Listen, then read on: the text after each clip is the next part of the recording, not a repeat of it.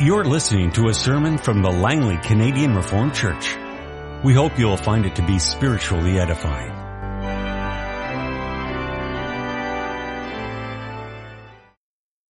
Let us open our Bibles together this afternoon in connection with Lord's Day 40 of the Heidelberg Catechism. First of all, we turn to Genesis chapter 9, the verses 1 to 7. Then God blessed Noah and his sons saying to them, be fruitful and increase in number and fill the earth. The fear and dread of you will fall upon all the beasts of the earth and all the birds of the air, upon every creature that moves along the ground and upon all the fish of the sea. They are given into your hands. Everything that lives and moves will be food for you just as I gave you the green plants, I now give you everything. But you must not eat meat that has its lifeblood still in it. And for your lifeblood I will surely demand an accounting. I will demand an accounting from every animal. And from each man too I will demand an accounting for the life of his fellow man. Whoever sheds the blood of man, by man shall his blood be shed. For in the image of God has God made man. As for you, be fruitful and increase in number, multiply on the earth and increase upon it. Then for our New Testament reading, we turn to the Gospel according to Matthew chapter 5, the verses 21 to 26. You have heard that it was said to the people long ago, do not murder. And anyone who murders will be subject to judgment. But I tell you that anyone who is angry with his brother will be subject to judgment. Again, anyone who says to his brother, Raca, is answerable to the Sanhedrin. But anyone who says, you fool, will be in danger of the fire of hell. Therefore, if you are offering your gift at the altar and there remember that your brother has something against you, leave your gift there in front of the altar. First go and be reconciled to your brother, then come and offer your gift. Settle matters quickly with your adversary who is taking you to court. Do it while you are still with him on the way, or he may hand you over to the judge and the judge may hand you over to the officer and you may be thrown into prison. I tell you the truth, you will not get out until you have paid the last penny. I preach to you this afternoon from the Word of our God as the Church confesses and summarizes this in Lord's Day 40 of the Heidelberg Catechism. What does God require in the sixth commandment? I am not to dishonor, hate, injure, or kill my neighbor by thoughts, words, or gestures, and much less by deeds, whether personally or through another. Rather, I am to put away all desire of revenge. Moreover, I am not to harm or recklessly endanger myself. Therefore, also the government bears the sword to prevent murder. But does this commandment speak only of killing? By forbidding murder, God teaches us that he hates the root of murder such as envy, hatred, anger, and desire of revenge, and that he regards all these as murder. Is it enough then that we do not kill our neighbor in any such way? No, when God condemns envy, hatred, and anger, he commands us to love our neighbor as ourselves, to show patience, peace, gentleness, mercy, and friendliness towards him, to protect him from harm as much as we can, and to do good even to our enemies. Perhaps if you've taken a very close look at that particular Lord's Day, you can see that actually the heart of the Catechism's treatment of the Sixth Commandment is to be found in 105, and that's why it's very personal and begins with all these I am and I's and so forth, whereas 106 and 107 is a commentary further on 105 as well as on the commandment. Beloved congregation of our Lord and Savior Jesus Christ, the story goes something like this. A young black football player is taken in for questioning by the police. After many, many hours of interrogation, he signs a confession stating that he raped and murdered a white cheerleader. In due time, the courts find him guilty and sentence him to death by lethal injection. A week before the sentence is carried out, a just released criminal shows up at the office of a Lutheran pastor in a neighboring state. And there he confesses to be the real murderer of the white cheerleader. The pastor initially dismisses his confession, but over time he comes to the conviction that it is real and genuine. And as a result, he contacts the defense attorney of the young black football player about to die.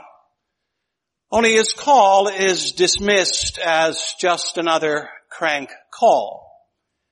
The pastor persists with very little time left. He takes the man who has confessed to him across state lines, holds a press conference and informs everyone that an innocent man is about to die. Meanwhile, appeals are being made to the courts as well as to the state governor. Only they're all turned down.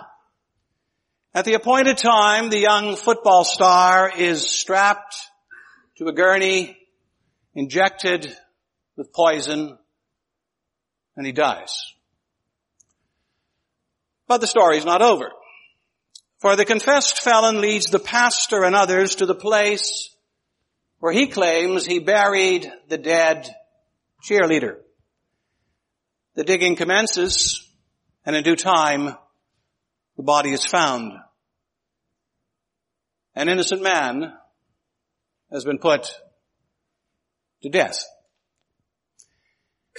Now, that is generally fiction but it is a fictitious story built on many true elements. And as you can see, in one way or another, all of the elements in the story tend to dovetail with what we have here in Lord's Day 40 about the sixth commandment. Murder, confession, courts, judges, the state, even miscarriages of justice are all part of the picture. And so you can say in some ways what we have here in Lord's Day 6 mirrors life. And of course we saw that last week as well and it's all during the week. We heard additional commentary about those murders committed in Tucson, Arizona. Six people dead, and a congresswoman severely injured. And so it is you can say that almost every day without exception, you can read in our press about murder. Murder after murder after murder.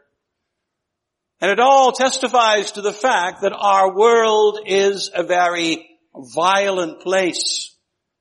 A place not only filled with murder, but with abortion and euthanasia and so many other terroristic crimes as well.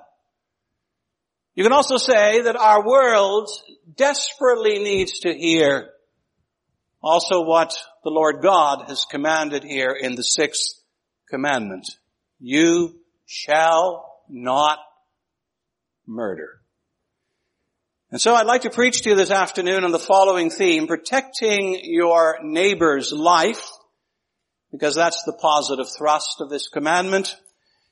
And we're going to see that we do that by rejecting every form of murder, by hating every root of murder, by promoting every enemy of murder. Well, beloved, as we begin our treatment of the sixth commandment, it's good to begin by reminding ourselves about some of the basics. For who is speaking here? Who is uttering this commandment? I remind you, it is not man, it is not society at large, It is not a court or a judge somewhere. No, this particular commandment, as all the rest, comes straight from the mouth of Almighty God. It is God who tells His people Israel ages ago and who is still telling people everywhere today that murder is a crime, an offense, a most forbidden thing. Yes, and because it comes from God, it behooves people everywhere to listen and obey. For if God is speaking here, then it means actually that the creator of life, the source of all meaning, the author of every law and precept is speaking here.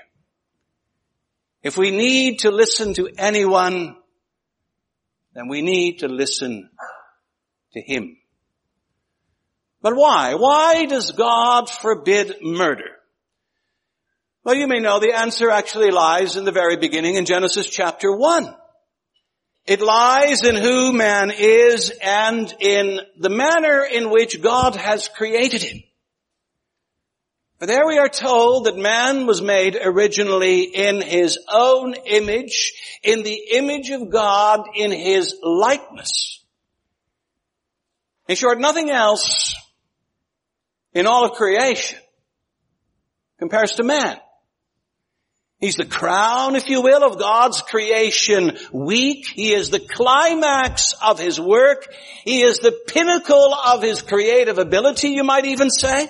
He is the one who reflects, mirrors, and resembles the Lord God of this earth and of all creation. Man is unique. And then of course I realize that many attempts are being made as well today to chip away at this uniqueness. Darwinian evolutionistic thinking tends to dominate today and it would have us believe that actually man, that actually you and I are just one more life form. And indeed we are being repeatedly told today that we are actually indistinguishable from every other life form. Pigs, plants, and man, we all have the same essence. But you know, that's not the biblical testimony. Aside from whatever physical connections there may be between man and creation, the fact remains that scripture everywhere says that man is unique. You read it in Genesis 1, you read it in Genesis 9, you read it in Psalm 139, you read it in Job 10, and the list goes on. Man is unique. Unique in terms of how God created them male and female as well as in terms of the office with which God has endowed them. And so now because man is a direct creation of God endowed with special qualities and a special office, his life is precious. It's precious. And it's to be protected and cherished, promoted, treasured, esteemed. But of course, that's not happening, is it? Aside from the fall into sin itself, the first crime mentioned in the Bible is the crime of murder. And then murder of a most despicable kind one brother rises up and kills another. Yes, and from there it escalates. You know, by the time you come to Genesis 6, only five short chapters later, we hear God complaining to Noah, the earth is filled with violence. Beatings, assaults, rapes, break-ins, robberies, and murders are everywhere. The earth is contaminated with violence. And so it really is little wonder that God decides to send a cleansing flood. And little wonder as well that immediately after the flood he issues a new command. We've read it in Genesis 9. And for your life blood I will surely demand an accounting. I will demand an accounting from every animal. And from each man too I will demand an accounting for the life of his fellow man. Whoever sheds the blood of man, by man shall his blood be shed. For in the image of God has God made man. God forbids bloodshedding. God forbids murder. God makes it crystal clear as well in the sixth commandment of his, of his law. Now that's the command. You might even say that's the general command. You shall not murder. And I say general because if we now dig deeper, we shall see that this is about every form of murder. You might wonder, every form of murder, what's that? I thought that this was about the one dastardly deed. Well, it's about more than that. Look and learn from the Heidelberg Catechism. Answer 150 says, and we read it together, I am not to dishonor, hate, injure, or kill my neighbor. And how? Well, by thoughts, words, or gestures, and much less by deeds. You see, it's all connected. Thoughts, words, gestures, and deeds are inseparable here. Take the case of Cain. You can be sure that before he did in his brother Abel, he thought about it. All kinds of thoughts were running riot in his head and in his heart. And you can be sure as well that angry words played a role too. God even tells him to turn down the rhetoric. And as well, you can be sure the deed is not done in silence. Murder is a messy business. And then it doesn't matter whether you do it yourself or you get someone else to do it for you. Don't you remember David, King David? His heart became so besotted with Bathsheba that he just had to have her. But she's married. No problem. You write a letter to your general Joab and you tell him to put her husband in the front line as they attack the city and he'll sure to die. And sure enough he did. Did David kill him? Not really. He just, he just arranged it through another the Catechism says. But then, beloved, murder and death are not just committed and arranged, they are also played with. The Catechism warns us not to recklessly harm or endanger ourselves. Some would call this self-murder or suicide. Yes, and it comes in many, many different forms. Maybe it struck you as well that today extreme sports are the big thing.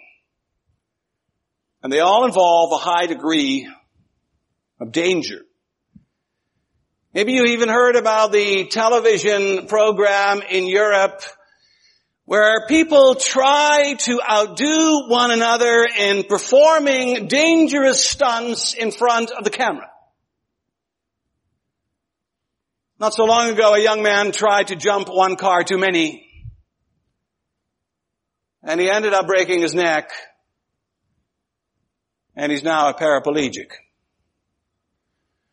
Or what about this kickboxing phenomenon that we have and that we have supposedly newly licensed here in Canada? Where the aim seems to be to use your hands and your feet and even your head to beat your opponent into a bloody pulp. The more blood, the better. Goaded on by a frenzied crowd of idiot spectators, they go at it. Thrills, fame, and money are the aim, but injury, and sometimes even death, are the result. But yet that, beloved, as the sixth commandment teaches us, all of that and even more than that, we can add to the vices is not the way of the kingdom of God or of the children of God. And then of course we're not just talking about murder and suicide, but also about abortion and euthanasia and, and so many other dumb things that we do with our bodies. God made us special. God made us unique. God made us to reflect Himself. God made us to serve Him as prophets, priests, and kings. Human life is precious. It's His gift to humanity and to creation. So, beloved, we must say that every form of murder is denounced by the sixth commandment. But you know, so is also every root of murder. More than anyone else, it's the Lord Jesus that points this out. He does so on the Sermon on the Mount in particular. And you know, the background of his teaching on the Sermon on the Mount is and has a lot to do with the common approach to the law in his time. And what was the most common approach to the law? And it's not dead today either. It's to externalize the precepts, the commandments of the Lord. It's to treat them very, very superficially. Things like theft, murder, slander, were in those days, and sometimes even in our days as well, restricted merely and solely to the actual deed. As long as you did not actually hit anyone over the head, you're a good boy. But then along comes the Lord Jesus. And you'll notice the Lord Jesus talks about a lot more than deeds. As a matter of fact, he hardly talks about deeds. He, he mentions motives. He mentions the roots. Why do people steal? Because Christ says they covet. Why do they slander? Because he says they're jealous. Why do they murder? Because they're filled with envy and hatred. Take the case of King Ahab. The young people here will remember the story. He wanted the vineyard of his, na- of his neighbor Naboth. He offers to buy it, to replace it, even to give him a better vineyard somewhere else in the land. And Naboth declines all the offers that King Ahab throws at him. Why? Because he's stubborn? Or because he's holding out for a better price? Or because he wants to get under the king's skin? No. Naboth simply cherishes this land that he's received from his father and his father's father, this land that goes all the way back to the time when Israel entered into the promised land. It's his inheritance. And he cherishes it. But notice Ahab doesn't back down. He fixates on that land next door. He, he just has to have it. He's the king after all. And so he sulks and he fumes until finally Queen Jezebel has had enough and she offers to be the fixer and fix Naboth. She does. She has him stoned to death on trumped up charges. The king's unrighteous anger, envy, jealousy leads to his neighbor's death. And what that really illustrates, beloved, is that murder cannot be neatly confined or isolated to, to an actual deed. No, murder always has roots. It usually has roots that grow unchecked. You know, the Catechism takes its cue from the words of the Lord Jesus Christ, and, and the Catechism says God hates the root of murder such as envy, hatred, anger, and desire of revenge, and that He regards all these as murder. And that's a serious point. That's also a very applicable point for us even today. And it forces us to ask the question, are any of these roots, any of these weeds growing in your heart? Just stop for a moment and, and take stock. If you're daydreaming, please wake up. Search your heart. Better yet, ask God to help you search your heart and you can do a better job. Is there anyone out there that, that you envy. Perhaps you envy their looks or their money or their toys. There's this fellow student at school who just fills you with so much jealousy. Or is there anyone out there that you hate? Maybe you've carried around a grudge against someone else for years. It could be related to what they said or did or didn't say or didn't do, or just what you heard. Or is there anyone out there that makes you angry, spitting angry? Perhaps they said something nasty about you some time ago. Or whatever. You see, beloved, all of us, and that's what this commandment really forces us to do, because it's not just out there, it's also in here. All this commandment forces us to do is to identify also our hates, our angers, our jealousies, and, and then it calls upon us to address them honestly and brutally. Of course, our tendency is to rationalize. We're all experts in making excuses. We can all cite contributing factors. But forget about all that. Realize that when you maintain these negative emotions, when you harbor them and cultivate them in your heart, they'll grow.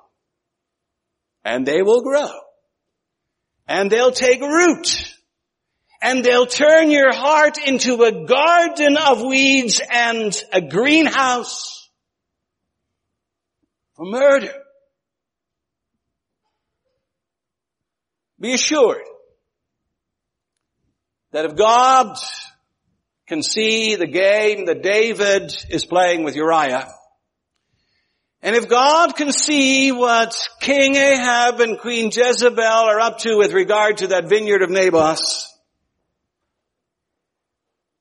he can also see what's festering in your heart. So pull out the ugly roots of envy and hatred and anger and revenge. Yank them out. Throw them away. Burn them up. And in their place, plant other stuff. What should you plant? Well, how about every enemy of murder? I know, I know that's a rather strange expression to talk about enemies of murder, but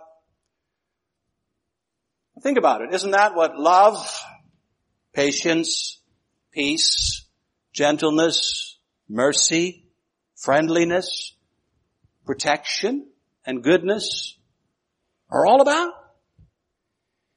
You know, if you have these kinds of qualities growing in your heart, you'll do well. And I can say that because the Lord Jesus Christ again points us in this direction both through His words as well as through His entire life. The first part of the Sermon on the Mount called the Beatitudes, He gives us a whole long list of, of blessed people. In other words, he says, if you do these things or if you are into these things, then your life will be filled with wholeness and happiness, peace and harmony, joy and goodness. And among the things he mentions are blessed are the meek. Blessed are the merciful. Blessed are the pure in heart. Blessed are the peacemakers. You see, if you pray, work, and ask for these qualities of meekness, mercy, purity, and peace to grow in your heart, it will fill the void left by ejecting anger and envy, hatred, and all the rest. They'll take root. They'll flourish. And they will help you to reflect the true image of God. They will make you what you are meant to be. And so, clue in to that sermon of the Lord Jesus. But do more than simply clue in or listen to it, learn as well from His very life. Can you find even a trace of envy, jealousy, revenge, even anger in the life of our Lord? Ah, you say yes. Look at what he did when he cleaned house in the temple. Anger. But then of course, we probably need to distinguish between different kinds of anger because what the Lord Jesus does display from time to time is righteous anger.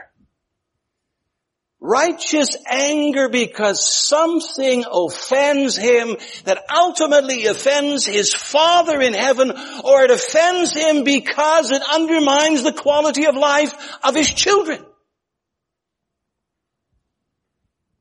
But you will not find in him an ounce of vindictive, irrational, anger.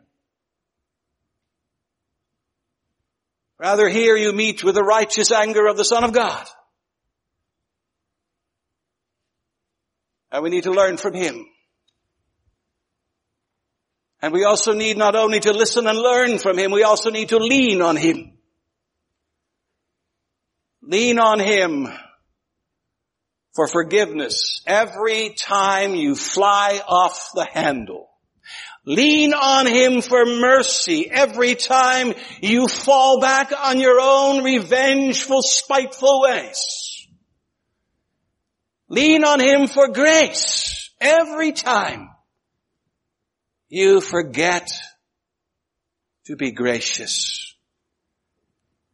Thankfully we have a Savior who never stops teaching, modeling, working for us and our salvation. And so, listen, learn, lean on Him. Also when it comes to this sixth commandment of the covenant law of His Father.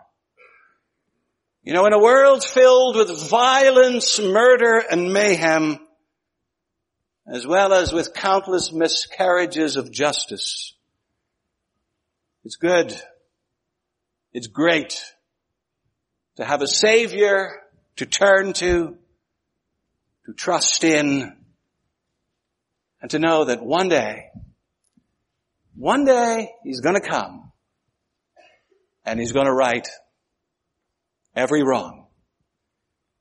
And He's gonna make us completely and perfectly what we're meant to be. Amen. This has been a sermon from the Langley Canadian Reformed Church. For more information, please visit us on the web at www.langleycanrc.org.